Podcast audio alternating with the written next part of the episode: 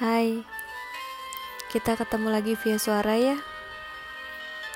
Sekarang tanggal 19 Agustus 2020, jam 11 malam.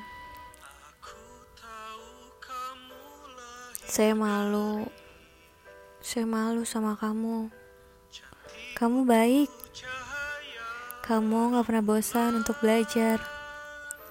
Kamu tidak pernah bosan untuk menjadi lebih baik lagi. Terima kasih.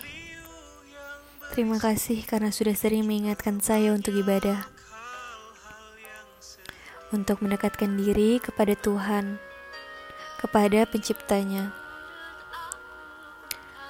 Uh, untuk siapa pun nanti jodoh kamu, saya rasa dia wanita yang paling beruntung. Beruntung bisa memilikimu, beruntung bisa menjadi teman hidupmu, dan beruntung bisa memiliki lelaki sebaik dirimu. Saya selalu berdoa kepada Tuhan, jika memang kamu jodoh saya, saya minta didekatkan, saya minta dimudahkan, saya minta diberikan jalan untuk kita. Tapi jika bukan, saya minta buat hilangkan semua ingatan saya tentang kamu. Dan saya minta yang terbaik untuk jodoh saya ke depannya kelak. Saya percaya jika memang kita ditakdirkan untuk bersama, akan ada banyak cara untuk kembali. Jika bukan sekarang, mungkin nanti.